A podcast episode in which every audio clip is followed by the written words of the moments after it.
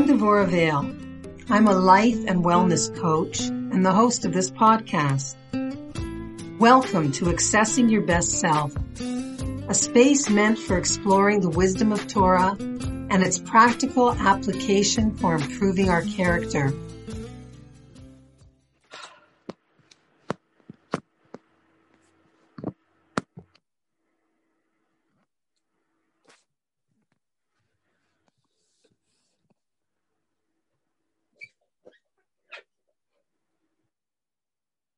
Okay, good morning. Good morning.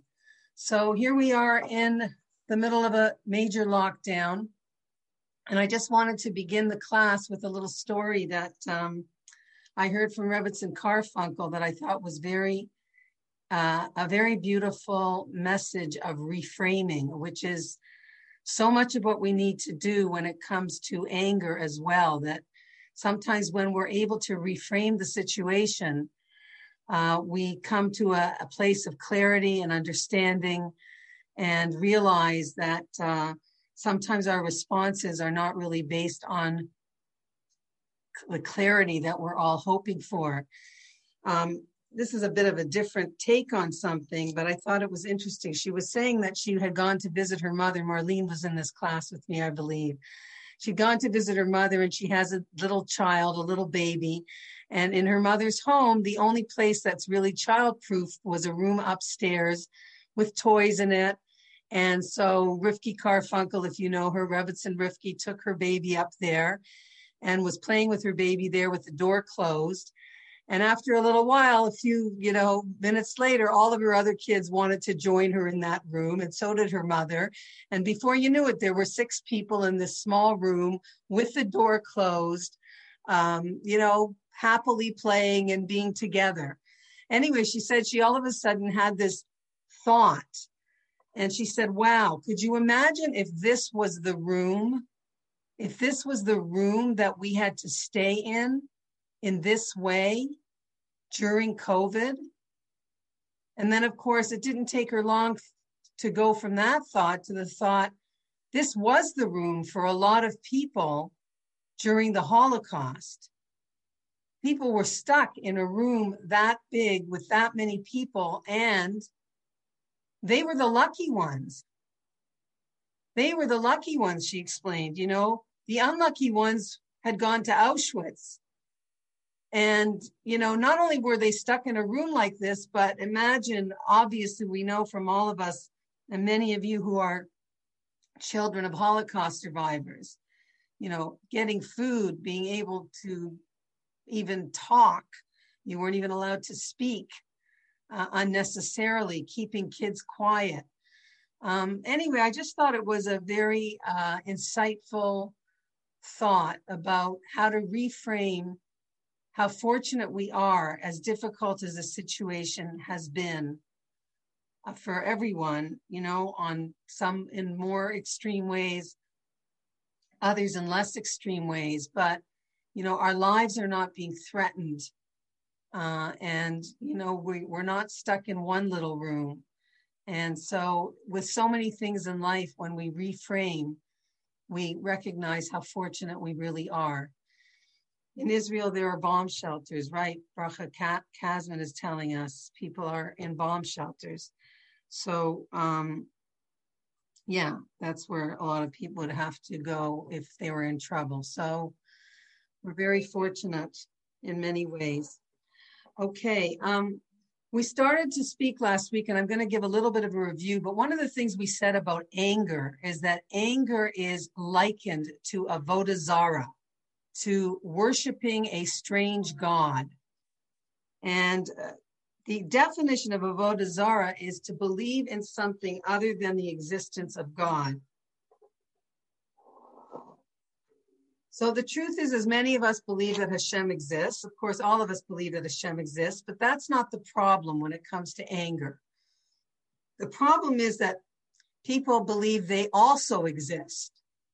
Now, let me explain what that means. So with a story, there was a man who was on Yom Kippur, who was in Shul, and he was very, very pious. He was davening up a storm. He was saying the longest vidui in Shul. He was crying. Everybody could hear him. He was obviously so remorseful for his sins. But when the time for the Torah reading came around and they gave him an aliyah, he felt that the aliyah they gave him was very much beneath him. And he blew up at everybody around him.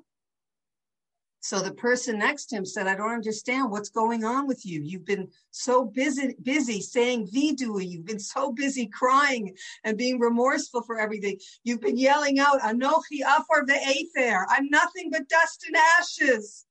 And now all of a sudden you're taking a fit. What's going on? And he said, well, yeah, you know, what I was doing before was for Hashem. But these imbeciles, you know, they don't deserve anything.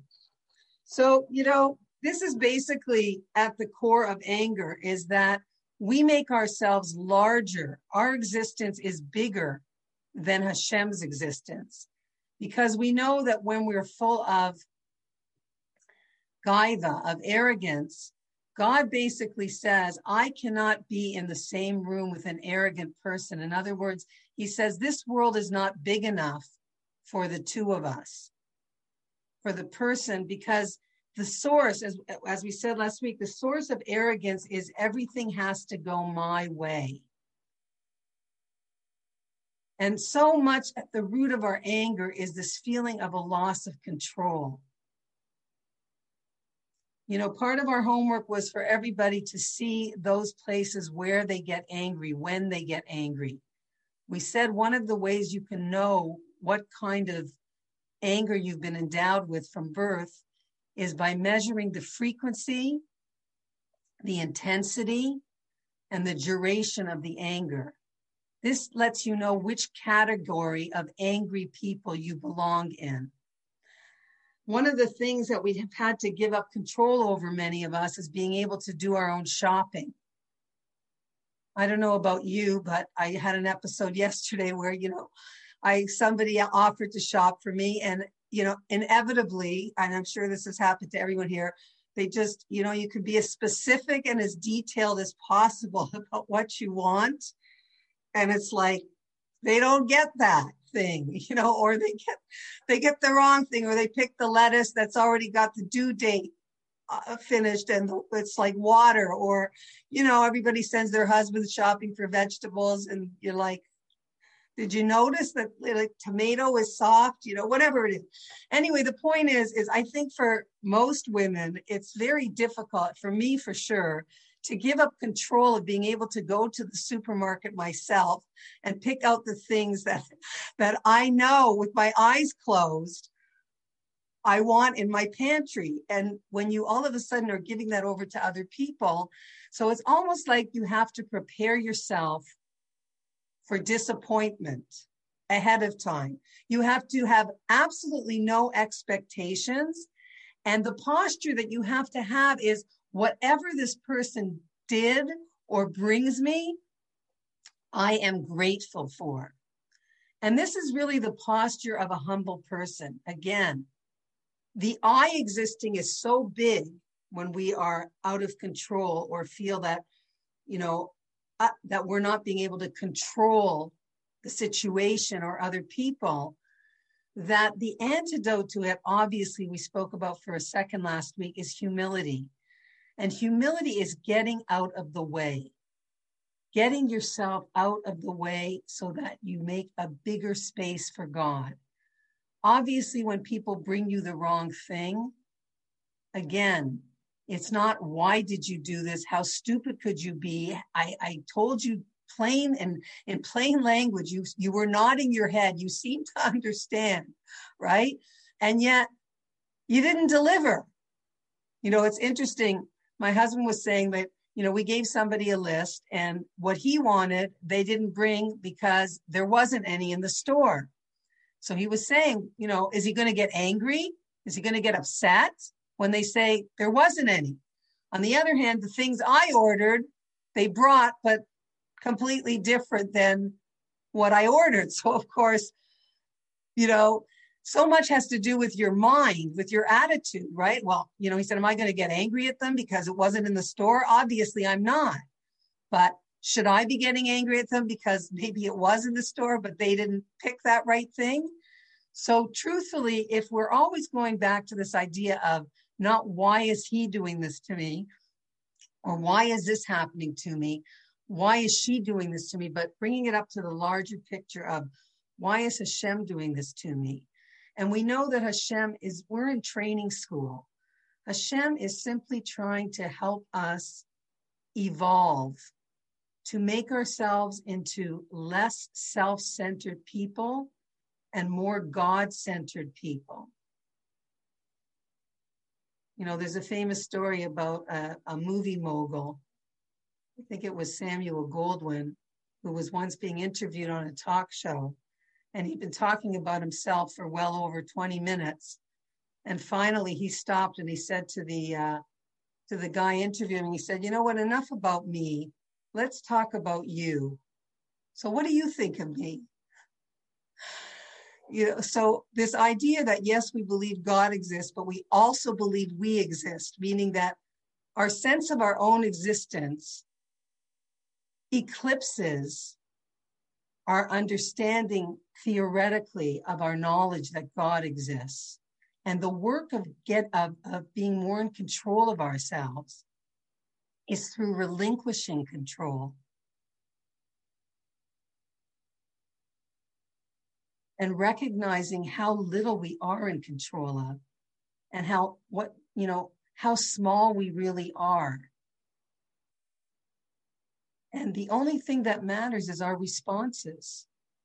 And Hashem is going to give us lots of opportunities every day to continuously work on our humility, which is, again, what is the antidote for anger, which is rooted in arrogance. Okay, so let's quickly review based on the Ramchal, the path of the just, in the chapter on Nikias, on cleanliness, the four types of angry people also listed in the Mishnah and Pirkei Avos.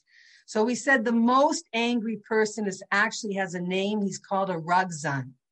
And this is a person who is constantly angry. It takes nothing for him to fly off the anger. The frequency is a 10, right? He gets angry at anything done against his will. There's nothing logical about it. He's like the one who worships Avodah Zarah. His frequency and intensity is very, very high. His tolerance threshold is very low. His heart is not with him. He loses control of himself all the time, okay? That's the extremely angry person. Number two, we said the second level is a person who is not angered by every single thing done against his will. But when he is angered, he gets very, very angry. So again, the frequency is not like the first category, but the intensity is. When he gets angry, whoa, watch out. And this is the person in the Mishnah that we say is, it's hard to anger him. But wow, when you get him angry, it's very hard to appease him, okay? So it's an intensity and a duration issue. Okay, category number three. These are the people who don't get angry over little things. And when they get angry, it's minimal. They don't blow up. They don't go crazy. This is the kind of person, again, that we said is... very much featured in my Hakpada series. This is the person who holds on to his anger. He may not respond in a very intense way, but the duration. What did Bev say last night? They're the people who are going around injustice collectors, right?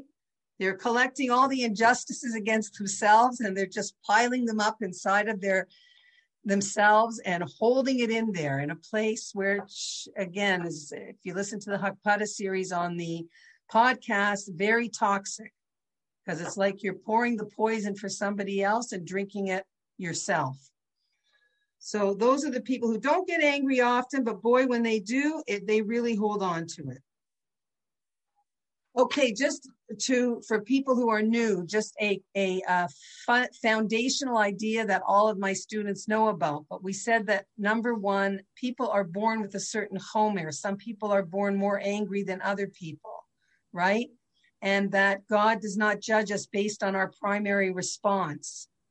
In other words, everybody gets angry. There's nobody who doesn't get angry. There is a fifth category of people that we said are like Hillel Hazaken, who never get angry, and this is a gift that Hashem gives them, but they are very rare and very few. But the regular people, most of us, right, we all have things that trigger us, that get us angry. But we are not responsible for that primary response, but we are responsible for the secondary, what we do, how we rebound after we've been triggered, how quickly we rebound, the kind of tools we use to rebound, you know, what we put in place so that we come back quickly, we get back in the game without too much damage being done. So that this is all where our free will kicks in. Okay, so what I want to do today is to go on a little bit more in the analysis of these four levels. And then we're going to go from there into a little bit more of a practical approach to anger. What Devorah, yes. What was the fourth one? You didn't say the fourth. The fourth one is somebody is difficult to anger. And when he's angered, he's not destructive. Oh, right. The fourth one is also like a very high level. So the fourth one gets angry for 1 second. In other words, the duration is very brief and he rebounds very quickly. So he doesn't hold on to it. You know, he's able to let it go or talk to the person or, you know, recognize that it's not the person. Hashem is sending him this opportunity for growth, or he's able to laugh about it. These are all different tools that we covered in Hakpada. Or he's able to recognize again that this is from Hashem, and it's an area that he needs to grow in. So that's a person who's really developed. So they get angry for a minute, but they're also able to rebound very quickly. Okay, we're really going to talk about the first two now, because those are where most people fall. Actually, the first three. Can you hear me? Yeah, hi, Renee. I have one question. Yeah. Hi. The Rugzan always gets angry and what? What was the other part of that? Angry, and he doesn't cool down easily either. He flares up. Okay. Second, let me just check. Maybe he flares down really quickly too. He's got to get ready for the next time, right? Which is coming in 5 minutes. So, yeah. So I think he's 1 second. Let me just make sure.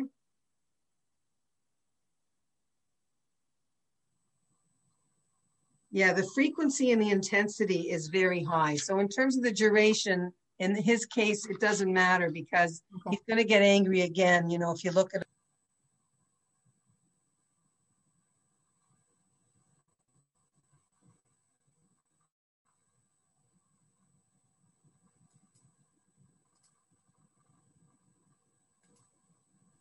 Is it Devorah that's frozen? I think it's just Devorah. Yeah, I have no sound. Devorah, you're muted.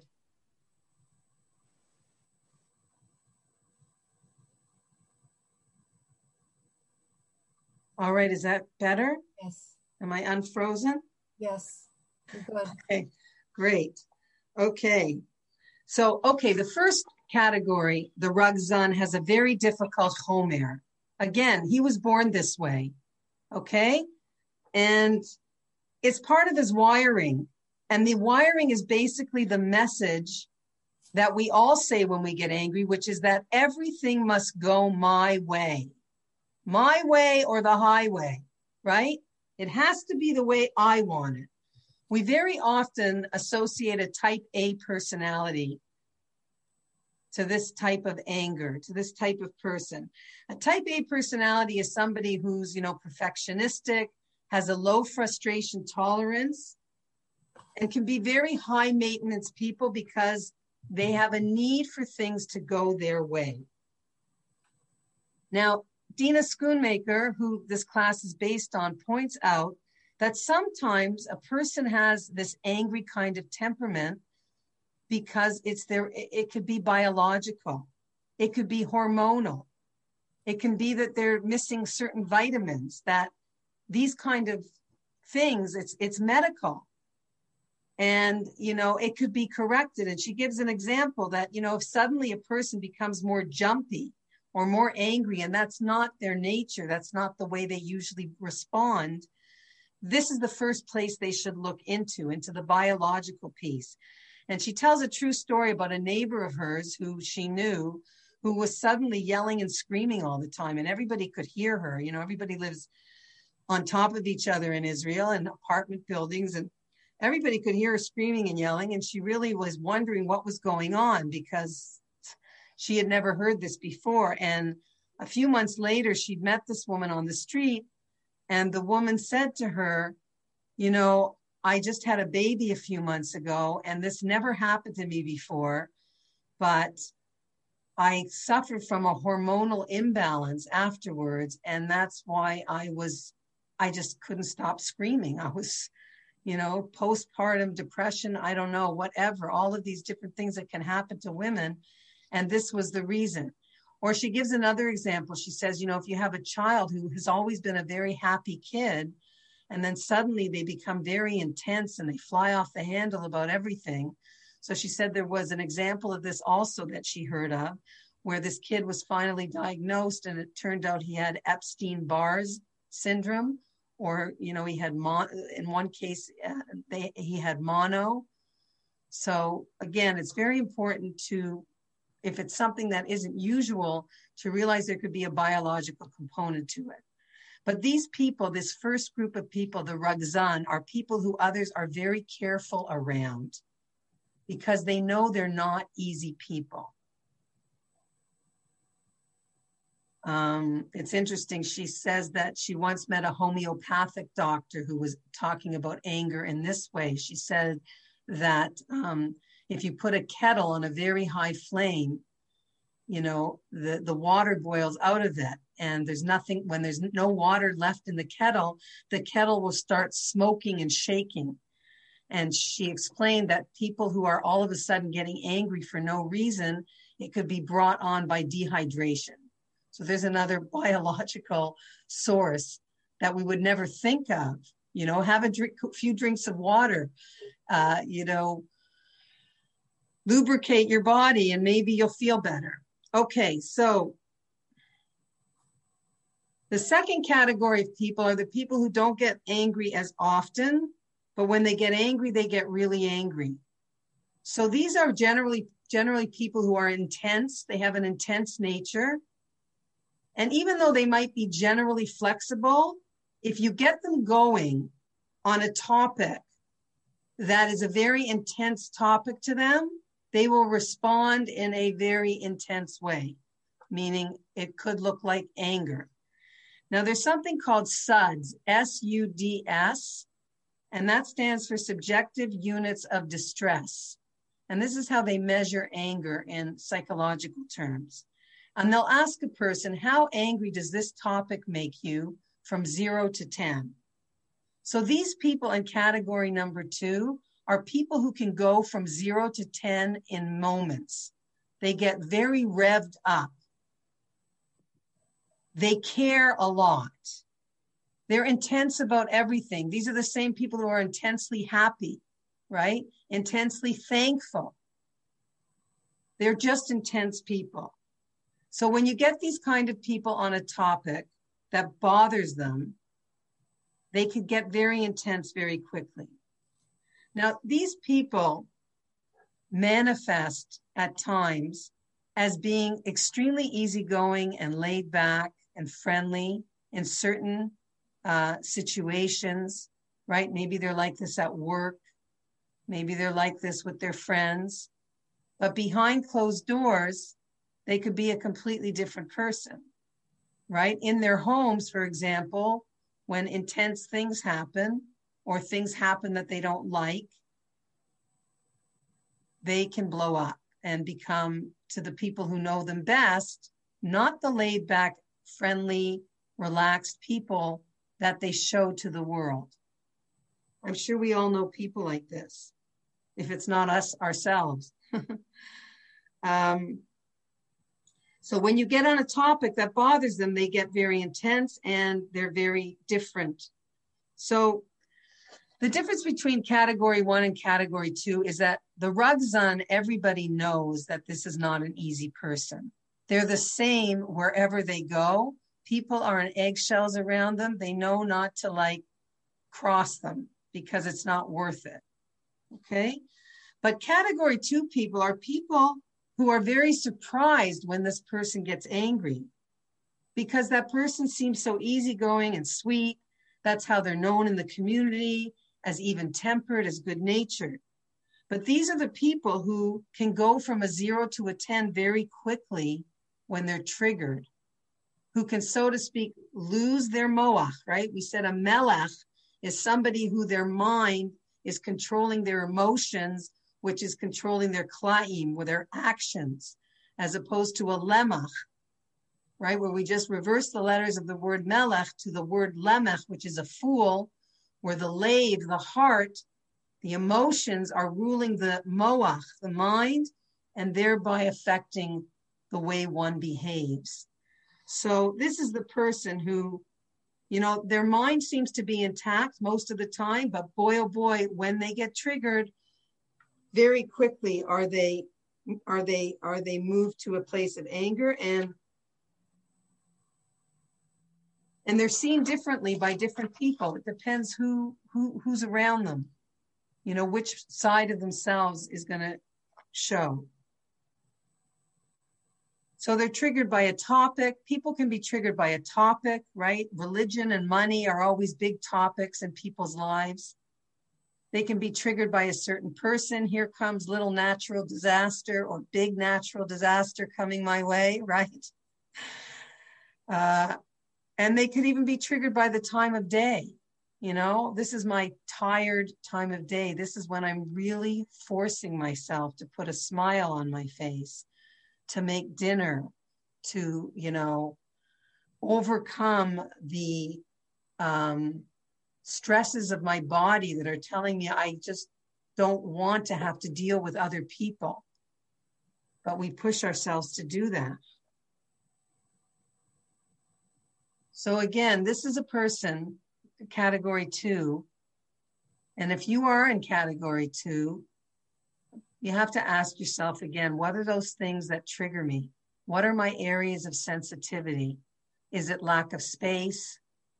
Is it privacy? Is it not feeling respected?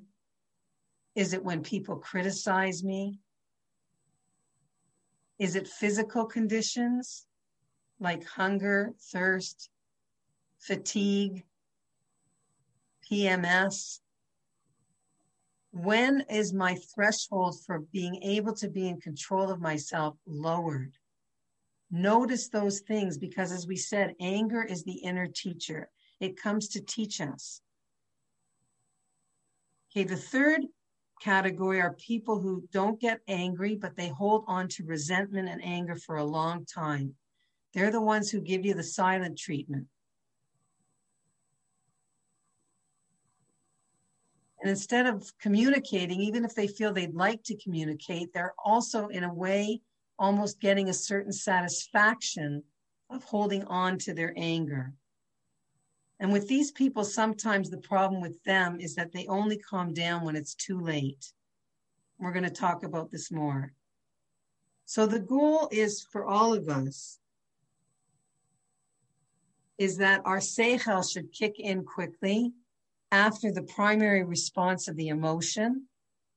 And then we'll be able to calm down and find a place of calm much more easily. Okay. So anger is a signal and not a tool. What we do is we mistake anger as a tool, and we use our anger to get people to help, to get people to cooperate, to let them know where they went wrong, right? To correct people, to stop a certain behavior that we don't like. But anger is not meant to be a tool. And this is a huge shift in understanding the purpose of anger. And why would Hashem give us anger, right? Why would he make that part of the human condition? So anger has its purpose. Number one, it teaches us things about ourselves. And the psychologist, modern psychology, concurs with this. They say that anger is there to teach us about ourselves. The question is, again, why would Hashem give us anger when it feels like we have no bechira? Our free will has been totally taken away. We don't respond in the way that we want to. We feel completely helpless in the face and the power and the intensity of our own anger. And as we've said, we regret it. We say, who was that person? I don't want to be that person. We feel this ego dystonic experience of that's not me. So why would Hashem give us this? And again, the answer that we are told is because it teaches us about ourselves. Not only that, anger, I have to close my door.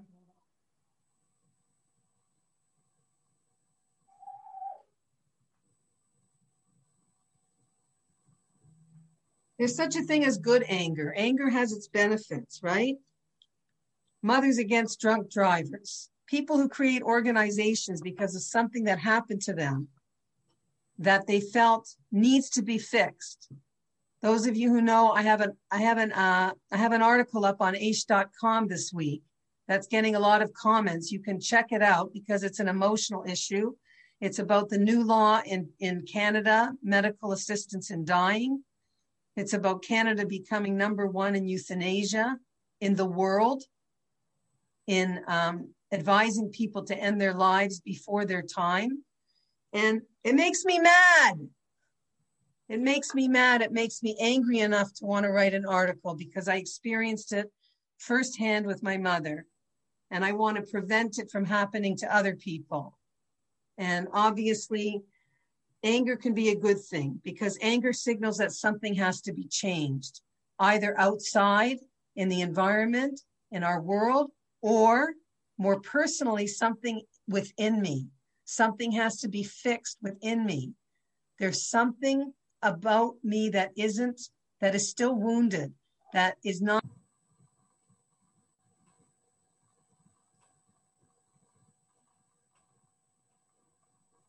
She frozen again? Okay, is that good again? It's good now. Okay, sorry about that. So that's what we have to do. When you ask yourself, what is this trying to teach me? When you ask yourself that question, even if it's after the episode, that's already the beginning of learning how to self-regulate. And that word self-regulation is key. Okay? It already calms you down a little bit when you have that question, when you recognize that anger is not a tool. Anger is coming to teach you something. You're not supposed to be using anger to try and control other people, right? We know you can't control other people. You can only control yourself. So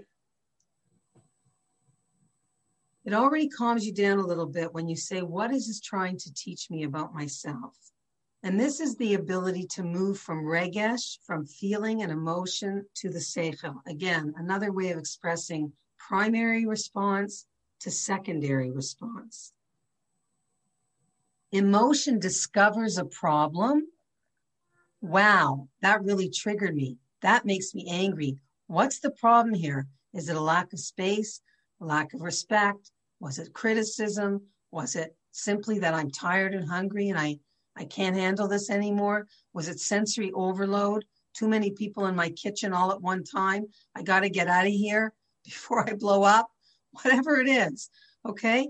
But it's moving. It's emotion, discovering that there's a problem, but not staying there, passing it over to the seichel.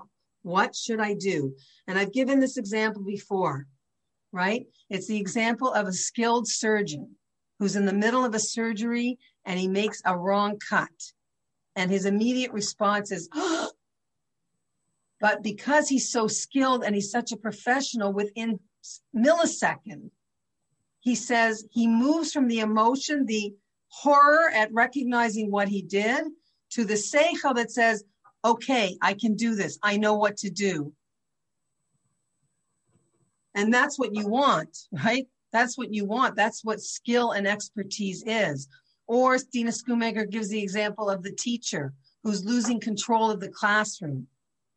And, you know, everybody's going haywire and she's feeling very emotional. Oh my gosh, I've lost control. I don't know what to do. And she said she had a real life example of this where her kid came home and said, my teacher sat down on the floor today in class and started crying, you know, like, or the skilled teacher, right? Maybe that's the student teacher or the kid who's just starting to be a teacher, right? But the skilled teacher who sees that she's losing control of the class and immediately recoups and says, okay, we're having a quiz, everybody take your books out, or, you know, giving a prize out to the first kid who's in their chair. And she quickly takes that emotion of horror to the place of seichel. That's what we want to do in every midah, and specifically in anger, which is really one of the most difficult. And Rav Volbe, who was one of the Musar masters of our generation, says that that's what a skilled Bal Musar does. In other words, a master of his own sense of self-control. That's what he's able to do. He's able to, in a split second, be able to self-regulate, be able to move to a place of control and regain his equilibrium and recognize exactly what he needs to do. And it could be, in the case of anger, simply keeping your mouth shut or leaving the room. We're going to talk about the actual skills. Okay, so anger is, there's a recognition that there's a problem here. And then I hand it over to the seichel. And I ask, what are you trying to teach me? Okay, so maybe I'm angry because I'm upset with myself. That's a lot of times why we get angry. Maybe I'm angry because I'm perfectionistic. Maybe I'm got angry because I'm feeling guilty about having left the $20 on the Shabbos table, right? Maybe I'm getting angry because I'm overwhelmed, I'm overloaded. As a woman, I'm taking care of so many things, the kids, the bills, the emotional stuff, the physical stuff, the getting the food on the table every day, whatever it is, I'm overwhelmed. When you move from regesh to seichel, it helps you calm down. It's a proactive way to let the seichel gain control. So for example, guilt is an emotional discovery. If my anger is being fueled by my guilt, what am I learning from this? It means I need to change a behavior. I need to make sure that before Shabbos, there's no money on the table. Or if I see money on the table on Tuesday, I move it because I don't want the same scenario to happen again. And then burst into anger because of my own guilt of having left the money there or whatever the situation is, right? So guilt is an emotional discovery. It means you need to change a behavior, maybe an action for the future. And we're not supposed to just stay in the place of guilt. I once heard that guilt is to the soul what pain is to the body. That feeling of guilt is to the soul the same as a pain is to the body. What is pain to the body? It's saying, take care of this. You're bleeding. There's something wrong with your toe. You better go get to the toe doctor. Right? It's a wake up. It's saying, pay attention. So guilt is saying, pay attention. What do you need to do so that you don't have to carry this guilt around? Just do it. Take care of it. Guilt does not serve me. So if the primary response is anger, very often for people, the secondary response is feeling guilty for getting angry. That becomes our secondary response. Oh my gosh, I can't believe it. I'm such a terrible person. I always lose it. Oh my goodness, whatever it is, okay? Now, instead of wallowing in guilt, what we should say is, okay, I got angry. I need to figure out how I can work on it. What does it teach me? Do I need more help in the house? Do I need more discipline? so that I don't leave things to the last minute? Do I need to be more on time so that I don't make myself in such a harried emotional state by the time I get to where I want to be and everyone else has to pay for it, right?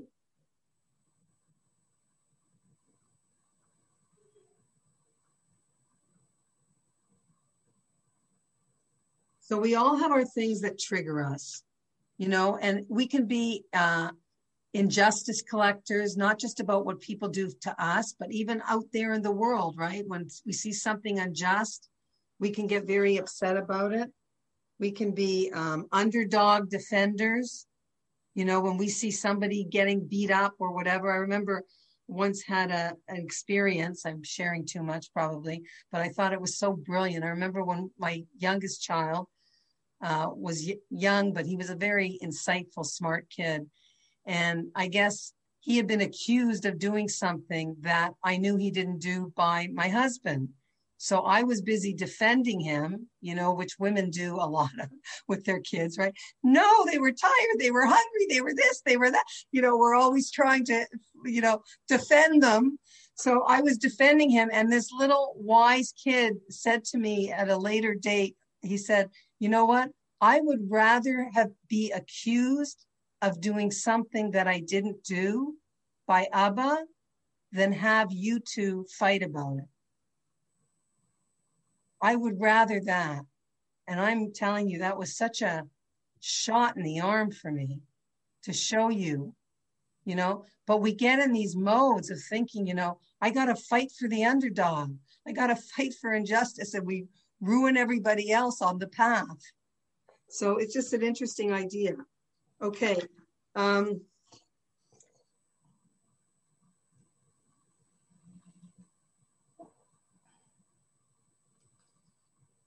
Okay, I want to get into some more practical stuff now. We've only got a little bit of time.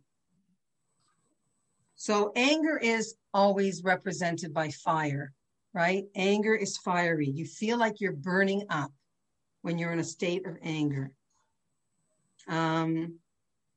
I mentioned that Joni Mitchell song. I would have liked to play it for you. I haven't heard it for ages, but I was thinking of the words. So I'm not going to sing it because I'm on this podcast, but whatever. If you can look it up. It's called Fire and Ice. And she just says in it, if there's one rule to this game, everybody's going to name, it's be cool. If you're worried or uncertain, if your feelings are hurting, you're a fool if you can't keep cool. Charm them. Don't alarm them. Keep things light. Keep your worries out of sight and play it cool, 50-50, fire and ice. Okay, we're going to talk a little bit about Daniel Goleman, who's a psychologist and wrote a book called Emotional Intelligence and brought that whole idea into light, that it's not IQ, it's not intellectual intelligence that makes a person successful in this world, but EQ, emotional quotient, which basically is talking about people who are very good self-regulators. They know how to be in control of their emotions in a healthy way, not by repressing them, not by, you know, ignoring them, but by dealing with them in a very intelligent way. And again, this is a homer. Some people are born with this ability. We have to learn it. So Daniel Goleman says, basically, he calls anger emotional hijacking. When we're angry, we're being emotionally hijacked, okay? John Gottman, who's a marriage expert, sees the major problem of anger in escalation. It's not so much that we get angry, that's okay, but what happens is our anger escalates, right? We're triggered, and then we just run with it. And it escalates because there's usually somebody there to fight with. We're not usually getting angry. You know, we're not usually fighting with ourselves. We do have plenty of that too. But, you know, this is okay. Now, Sarah Hannah Radcliffe, who we have here in Toronto, our wonderful psychologist and writer for Mishpacha, says that anger is an adrenaline response. She sees it in biological terms. Now, our Sfarim, one of the famous Musar Sfarim called Orchos Atzadikim, written by an anonymous author. Some say it was written by a woman. It's in English. Orchos Atzadikim is the what is it called in English? The Ways of the Righteous. The Ways of the Righteous. There they said that from anger comes cruelty. Okay? And what I want to talk about right now is, how does anger and cruelty go together? The Ramchal, Rabbi Moshe Chaim Lutzato, in The Path of the Just, which is where we got all of our categories of angry people, says on top of this idea that anger leads to cruelty, he says that a person who becomes angry loses his seichel and begins to act like animals who are attacking each other. Okay, that's how we look. That's how we begin to behave. And the idea here again is that when anger gets out of hand, it can come to cruelty. So, let's say you're angry at a kid, right? And there's certain things when you're not angry that you never say, or that you hold yourself back from saying because you know that they are very hurtful. But all of a sudden when you're angry, you can't help but say to your kid, if you would just be like your brother, your older brother a little bit, it would be so much, why can't you be more like him?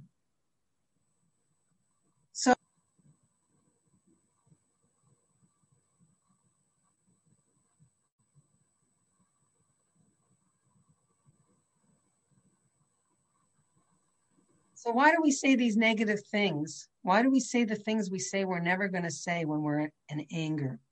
Obviously, we say these cruel things in a moment of anger. That's the anger cruelty piece. So why does this happen? So we're going to go back to a little bit of biology. Again, Daniel Goleman explains in his book on emotional intelligence. Everybody's heard of the flight or fight response. Okay, and that's the response that we're in when we're angry. It's called the flight or fight response. It's a universal trigger. The universal trigger for anger is the sense of being endangered, threatened. And our adrenaline inside our body when we're angry is turned on as if we are in danger. In Sarah Hannah Radcliffe's book, Raising Your Kids Without Raising Your Voice, she says there's a physiological, what anger is a physiological response of adrenaline, which drains the blood and oxygen from your brain, okay, and brings it all into your arms and legs. All the blood from your head goes into your arms and legs, and now you're ready to fight. Right? A mother will fight to the death physically to save her child, or flight, to run. I actually had a friend in Israel. I never actually spoke to her about it, but I heard about it. I remember when we lived in Binghamton together, she was taking karate lessons. Meanwhile, years later, they moved to Israel, and I heard that she was attacked by an Arab, like they were living up in remote somewhere. She was attacked by an Arab. She had a newborn baby in her snugly.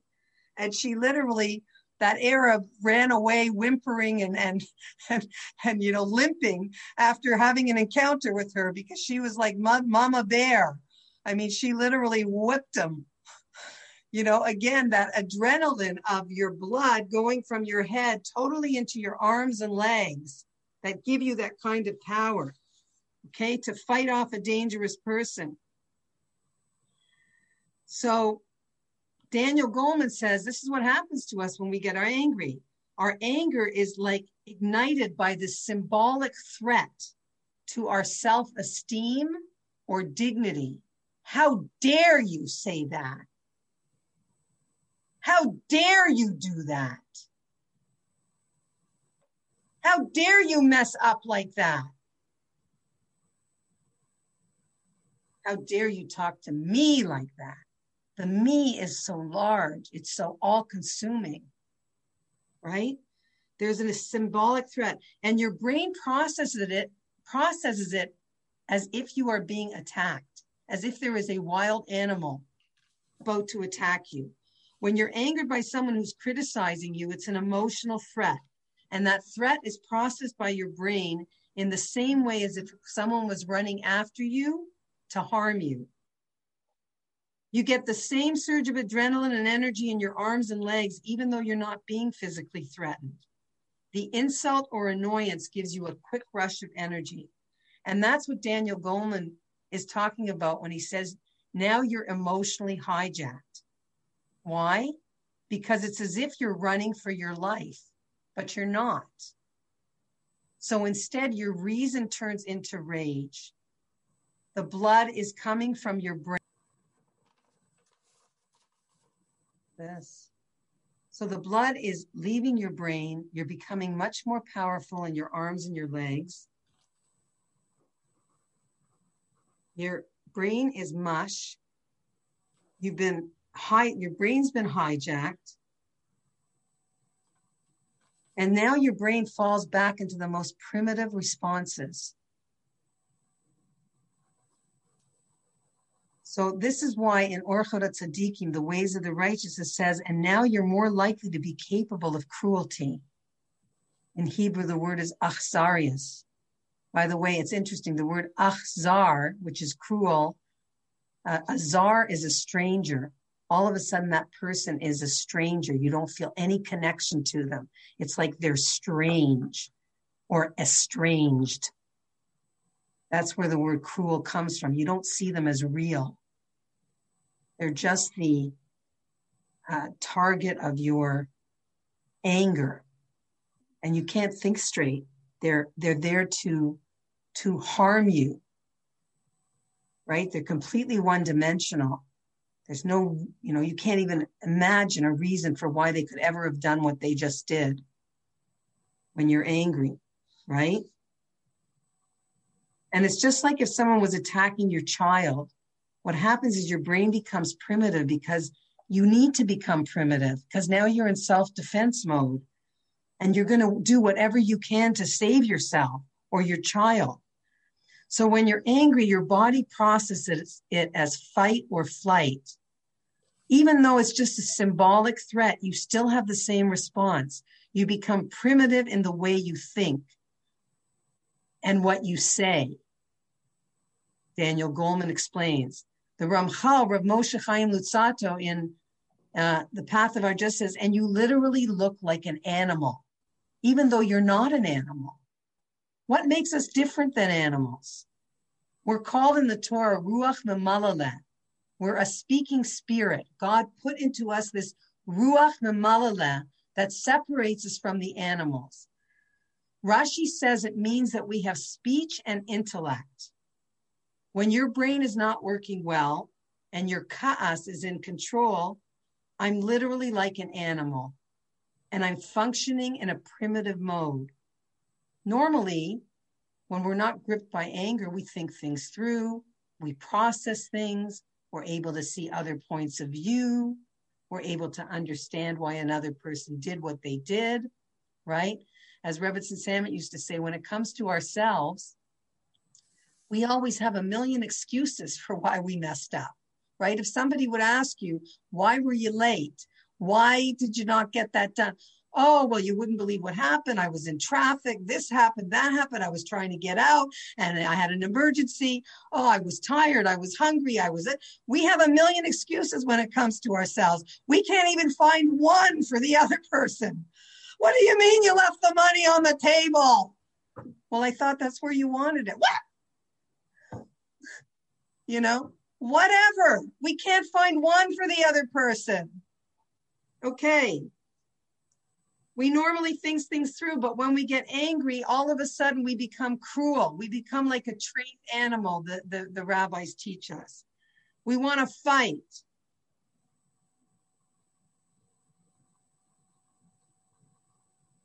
So what we're trying to do is catch our anger before we get to this place. And that's very difficult because sometimes we go to the place of anger so quickly and we can't do anything about it.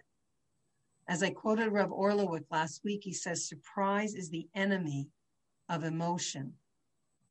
Or I would even say surprise is the enemy of a measured response, right? When we're shocked or surprised, we immediately emote, right? Because it's like there's no time to catch ourselves. So what do we do? Let me leave you with a couple of practicals and we're going to end this class. Okay, so before you find yourself escalating, even though this is very difficult, there are a few tips that you can do. Sarah Hannah Radcliffe explains, when the brain is oxygen deficient, you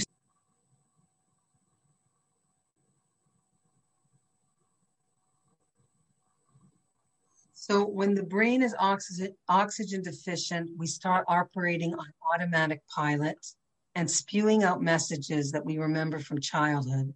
This is what Sarah Hannah says. We say things that we swore to ourselves we would never say.